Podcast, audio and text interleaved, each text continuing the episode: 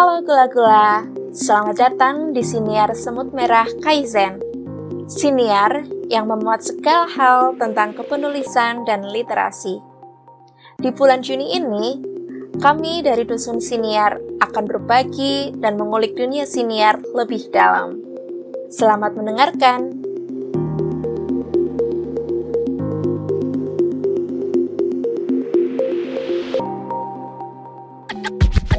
Halo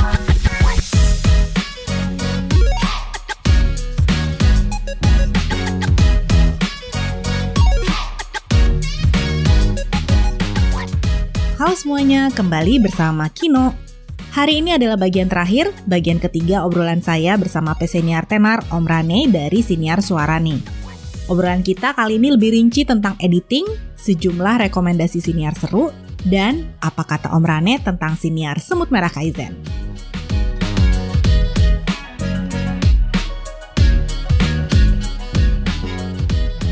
Pak Rane sendiri sebagai podcaster kepo buku dan juga katanya ada podcast baru ya. Proses kreatifnya beda nggak sih? Justru gue berusaha untuk beda. Jangan sampai gitu ya empat-empatnya ini justru mencirikan sama. Kayak misalnya contohnya kayak pebuku lah. Kayak pebuku itu kan sebenarnya ngobrol-ngobrol aja soal buku. That's it. Dulu kita selalu bilang uh, ngobrolin buku tanpa bikin dahi berkerut gitu kan. Karena orang kok uh, ngomongin buku serius banget gitu loh Padahal mah bisa sambil bercanda kayak kita lagi ngomongin film Korea. Oh my god, ini film yang semalam tuh keren. Lihat nggak tokonya ini gini gini gini. Kita maunya seperti itu.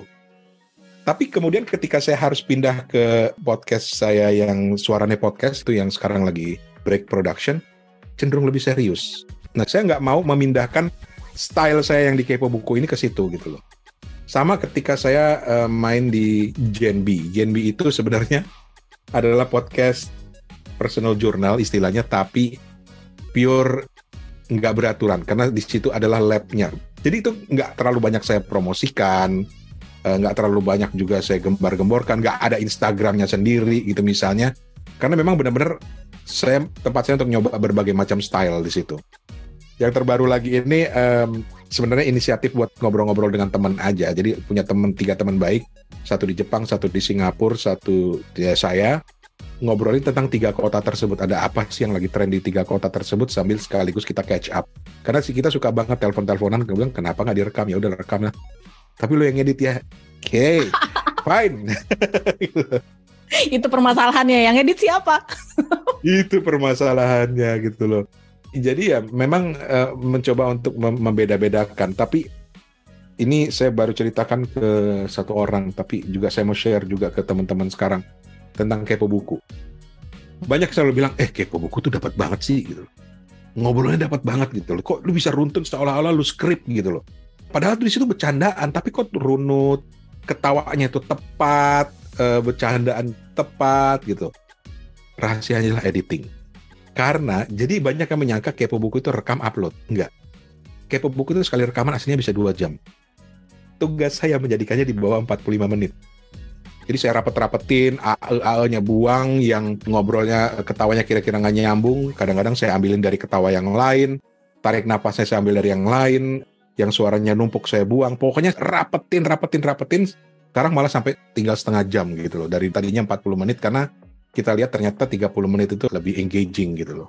Mm. Dari situ aja udah ketahuan gitu bahwa prinsip kepo buku itu memang tetap ngobrol, tapi ngobrolnya itu juga nggak buang-buang waktu orang gitu. Mm. Karena kadang-kadang kita lagi ngobrol ada bercandaan internal kan, eh buang bercandaan internalnya masukin. Bahkan kadang-kadang ada satu blok obrolan yang saya pindahin ke bagian mana gitu loh. Mm. Supaya dia menjadi lebih seru, lebih menarik gitu. Dan itu dia, saya nggak buang-buang waktu orang. Langsung to the point aja ketika mendengarkan gitu. Tapi tetap dapat nih ngobrolnya. Banyak teman-teman yang ketawa gitu kalau ngelihat template-template editing saya karena di situ saya punya koleksi tuh Toto tuh salah satu host saya. Saya punya tuh tarikan nafas Toto tuh ada koleksinya. Steven tuh kalau ngomong begini, tapi dia ternyata ada momen-momen dia orangnya serius, tapi ada momen-momen dia ketawa. Jadi kayaknya ini harus ketawa nih Steven di sini, masukin ketawa aja gitu. Triknya adalah kalau online ya, triknya atau bahkan offline, pisah-pisahkan tracknya setiap narasumbernya. Hmm, penting gitu. itu ya. Itu penting banget karena ketika kita mau editing nanti misalnya ada bagian yang mau kita buang, yang lain nggak kebuang gitu loh. Jadi kalau online sekarang saya kalau nggak pakai Skype saya pakai Zencaster. Hmm. Kalau offline saya usahakan masing-masing punya mikrofonnya sendiri gitu. Kalau misalnya aku nih editor baru nih, pengen naik kelas jadi editor yang lebih baik lagi, itu Hmm. ada tips and trick nggak? Saran-saran?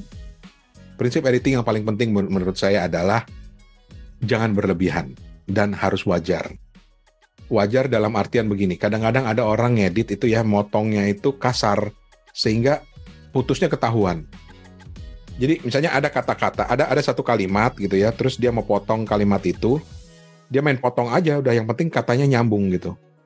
Tapi dia lupa bahwa ketika diputar ulang, didengerin ulang, itu kayak tak ada putusnya di tengah gitu. Walaupun Hmm. cuma beberapa detik, tapi itu nggak nyaman gitu. Ketahuan banget, ah di editing. Tantangannya kan misalnya, misalnya nih kalau saya, saya akan masukkan suara tarik napas dari situ misalnya. Ada orang yang kalau ngobrol tuh lama. Jadi kalau gua itu prinsipnya gitu kan dia ngomongnya lama gitu kan ya. Kemudian dengan teknik dengan feature yang ada di Audacity itu dia bisa rapetin, tep. Jadi dia buangin ru- ruang kosong ruang kosongnya sehingga orang jadi ngobrolnya lebih cepat, nggak lambat gitu loh, nggak nggak terputus. Tapi itu membuat orang yang ketika di play jadi nggak manusiawi gitu loh, aneh. Ngomongnya jadi kayak robot gitu ngomongnya. Nah itu kan harus diakalin sebenarnya bisa dijarakinnya misalnya jangan 20 apa jangan 1 2 detik tapi ditambah lagi jadi tiga detik. Jadi walaupun kita pakai fitur itu kita harus dengerin lagi. So, yang pertama itu try to be as human as possible gitu ya, buat sewajar mungkin. Jangan jangan membuatnya jadi kaku gitu ya. Yang kedua itu jangan malas mendengarkan karena kadang-kadang ada orang ngedit tuh ditinggalin yang awal dia nggak dengerin lagi nih. Coba cari namanya podcast.adobe.com. Memang masih versi beta ya, dan kita nggak tahu nanti bayarannya berapa. Masih versi beta, bahkan belum semua bisa bisa dipakai.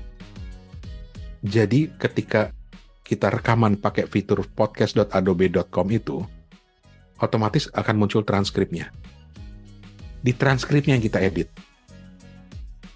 Hmm. audionya ngikut. Tuh kebayang nggak sih lo? Gila. Audionya langsung ikut otomatis. ngikut. Edan, serius. Iya, jadi biasanya nama saya Rane Hafid, saya tinggal di Ciputat, Tangerang Selatan gitu ya. Tulisannya kan otomatis langsung tertranskrip. Memang masih bahasa Inggris sih, tapi dia bilang nanti akan ada bahasa lain. Kita ngeditnya itu bukan ngedit audionya, tapi ngedit tulisannya. Wah, canggih banget. Dannya lu hapus, di audionya dannya juga hilang gitu loh. Dan itu transisinya halus, nggak kerasa. Satu fitur di Adobe eh, podcast.adobe.com yang sudah saya pakai sekarang, walaupun masih beta itu adalah voice enhancer. Itu Hmm. sudah ada, itu bisa dipakai gratis ya, walaupun memang perlu koneksi yang agak bagus. Tapi bayangin kepo buku. Kalau teman-teman mendengarkan kepo buku ini, saya sebagai editor saya sedang men- mengangkat diri saya sendiri karena ada tidak ada yang menyadari kecuali satu orang. Tapi belum sih baru satu episode soalnya. Jadi kalau dengerin episode 2022 kepo buku itu akan terasa bahwa Steven karena koneksi internetnya di Ambon itu nggak terlalu bagus, dia jomplang suaranya dengan Toto dan saya. Coba dengerin episode perdana 2023. Itu hasil dari podcast.adobe.com. Suaranya Steven tiba-tiba berubah seolah-olah dia ada di dekat kita gitu loh. Aduh, semoga nanti harganya manusiawi ya ini si podcast itu dia itu ya, ya, ya minimal fitur voice enhancernya itu udah jalan lah udah memang masih gratis. Tapi ya mudah-mudahan gratis. Kalau nggak nanti kita patungan aja. Kayak langganan Netflix. Sebelum dibasmi. sebelum dibahas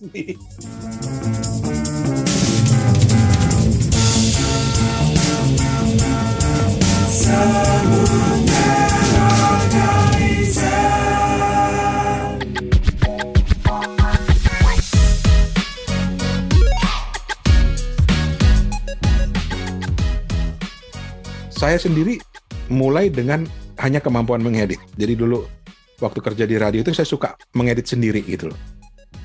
Tetapi satu kelemahan saya yang sampai sekarang baru saya sadari, saya nggak pernah peduli sama kualitas audio. Tiba-tiba eh, gabung ke pabrik suara, eh, teman-teman banyak kenal teman-teman, ada Mr. Popo misalnya dengan Do You See What I See-nya gitu ya, yang sangat particular sekali dengan suara. Sampai ngeditnya dia itu, itu kalau misalnya ada satu episode ya, orang nutup pintu di belakang, kedengarannya harus di belakang. Suara efek orang apa jerit di depan itu itu harus kedengaran di depan. Dia itu menguasai teknik-teknik seperti itu, spatial. Kayak tiba-tiba gubrak pintu ditutup. kalau cuma sekedar merekam pintu kita banting rumah banting pintu rumah itu ternyata ada tekniknya. Nah itu yang nggak pernah saya pedulikan gitu. Saya lebih peduli pada konten. Yang suara urusan engineer. Tapi kalau teman-teman mau belajar editing dan memang mau meningkatkan kemampuan, coba deh sekali-sekali belajar kualitas suara juga. Dimulai dengan belajar EQ atau equalization. Jadi equalization itu bagaimana mengimbangi suara uh, low passnya, high passnya, midnya gitu. Ternyata itu penting gitu loh tanpa harus pakai preset-preset efek-efek kalau kita sudah menguasai itu EQ itu kita bisa nih bikin efek suara ini jadi kayak ag agak muda dikit atau ini bisanya suara efek telepon. Ini untuk tidak menyurutkan semangat teman-teman gitu ya. Sebenarnya kayak misalnya bicara kualitas audio itu kan bisa diakali. Kita ambil yang paling sederhana ya. Dia hanya pakai handphone dengan aplikasi uh, Anchor. Anchor tuh aplikasi yang paling sering banyak dipakai kan prinsip pertama untuk menjaga kualitas suara adalah kita rekaman di tempat yang tidak ramai. Itu udah standar kan di mana-mana kan ya. Pastikan itu tidak bergema. Bergema itu maksudnya kalau ruangan kosong ada atau banyak orang tiba-tiba masuk ke kamar mandi karena mikirnya ruangannya kecil salah besar karena di kamar mandi itu bergema. Itu dulu prinsipnya. Kalaupun ternyata tidak bisa dan harus ada di luar, misal rekamannya, usahakan rekamannya sedekat mungkin dengan mikrofon tapi tidak berhadapan dengan mikrofon langsung. Jadi kayak lagi gitu. megang telepon gitu aja ya? Yes, kayak lagi megang telepon. Bonusnya adalah kadang-kadang ada orang kan yang malu-malu gitu dilihat lagi rekaman. Kalau gini kan kayak dia lagi nelpon aja gitu kan seperti itu. Anchor sekarang ada fitur voice enhancement yang sangat ampuh menghilangkan suara latar. Ini rekamnya harus pakai Anchor langsung. Saya pernah nyoba membuktikan sendiri, saya rekam pakai Anchor langsung ya di jalanan depan rumah yang banyak motor lewat lagi jemput anak sekolah. Hilang motornya tapi yang terpenting adalah itu tadi dua hal itu tadi eh, jaga benar kondisi ruangan dan jaga jarak mic. Sisanya nanti kalau kalian tertarik untuk editing yang advance bisa, kalau nggak nanti serahin aja ke editor gitu kan. Penulis dengan podcaster itu kan sebenarnya outputnya itu berbeda ya. Maksudnya satu itu tertulis, hmm, yang hmm. satu itu adalah audio. Hmm. Ada nggak sih penulis yang juga adalah podcaster yang menurut Parane patut nih untuk disebut? Maksudnya ini bagus banget nih dia sebagai penulis dan hasil podcastingnya juga bagus banget. John Green, cari podcast dia yang namanya The Anthropocene Reviewed. Itu podcast yang hanya muncul satu bulan sekali. Eksklusif, tapi bagus banget. Bahkan udah jadi buku sekarang. Di situ kelihatan. Kan gini kan, kendalanya adalah ketika gue penulis, gue mau jadi podcaster, suara gue harus mantep dong, gitu harus uh, harus keren, harus berat, gitu. Enggak, si John Green ini ngomongnya biasa aja gitu loh. Tapi dia mengembangkan itu dari tulisan dia.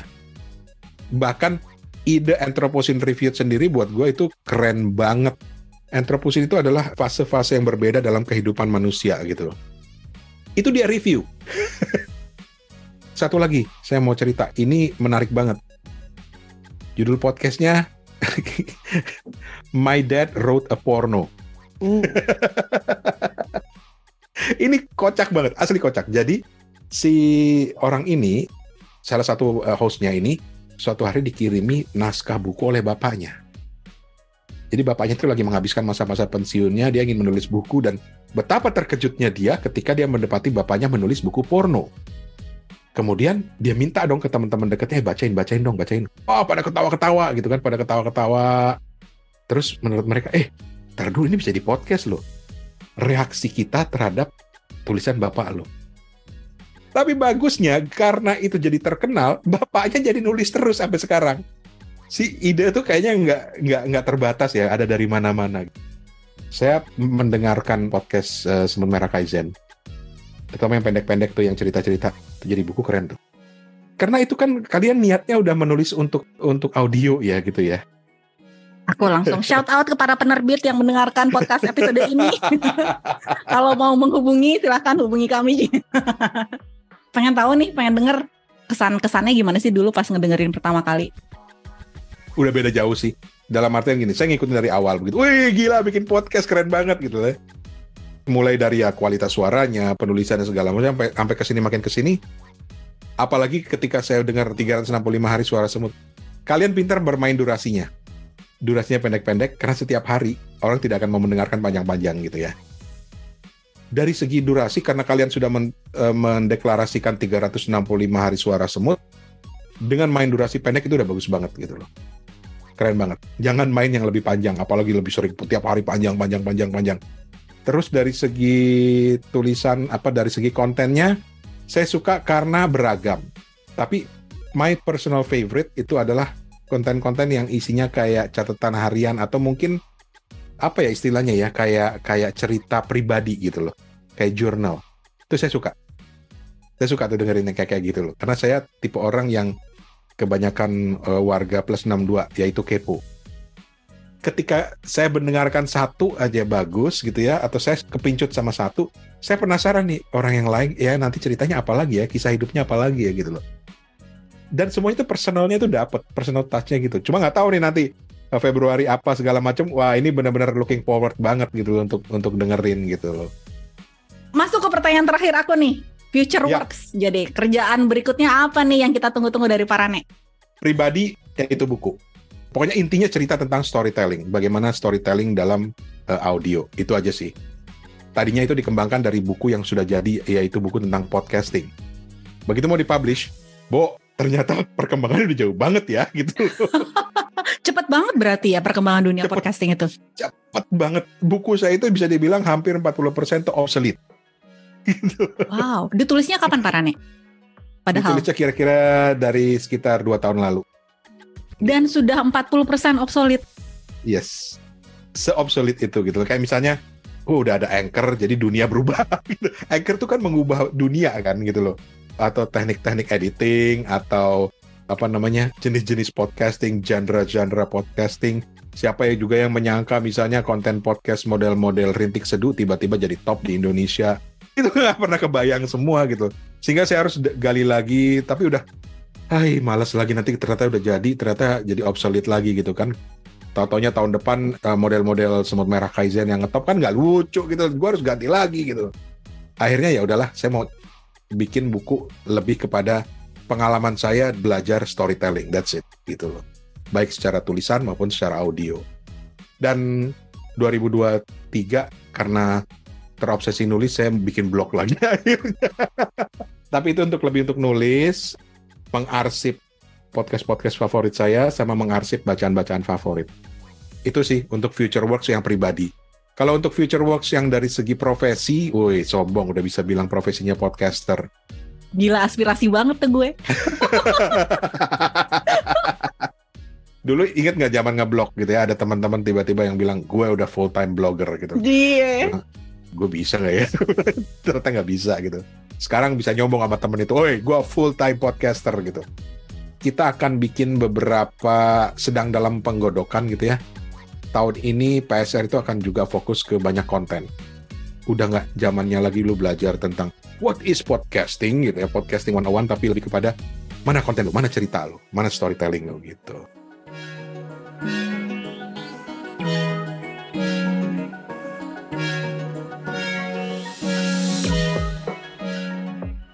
Demikian suara semut hari ini. Sampai jumpa esok dengan inspirasi yang lain. Salam literasi.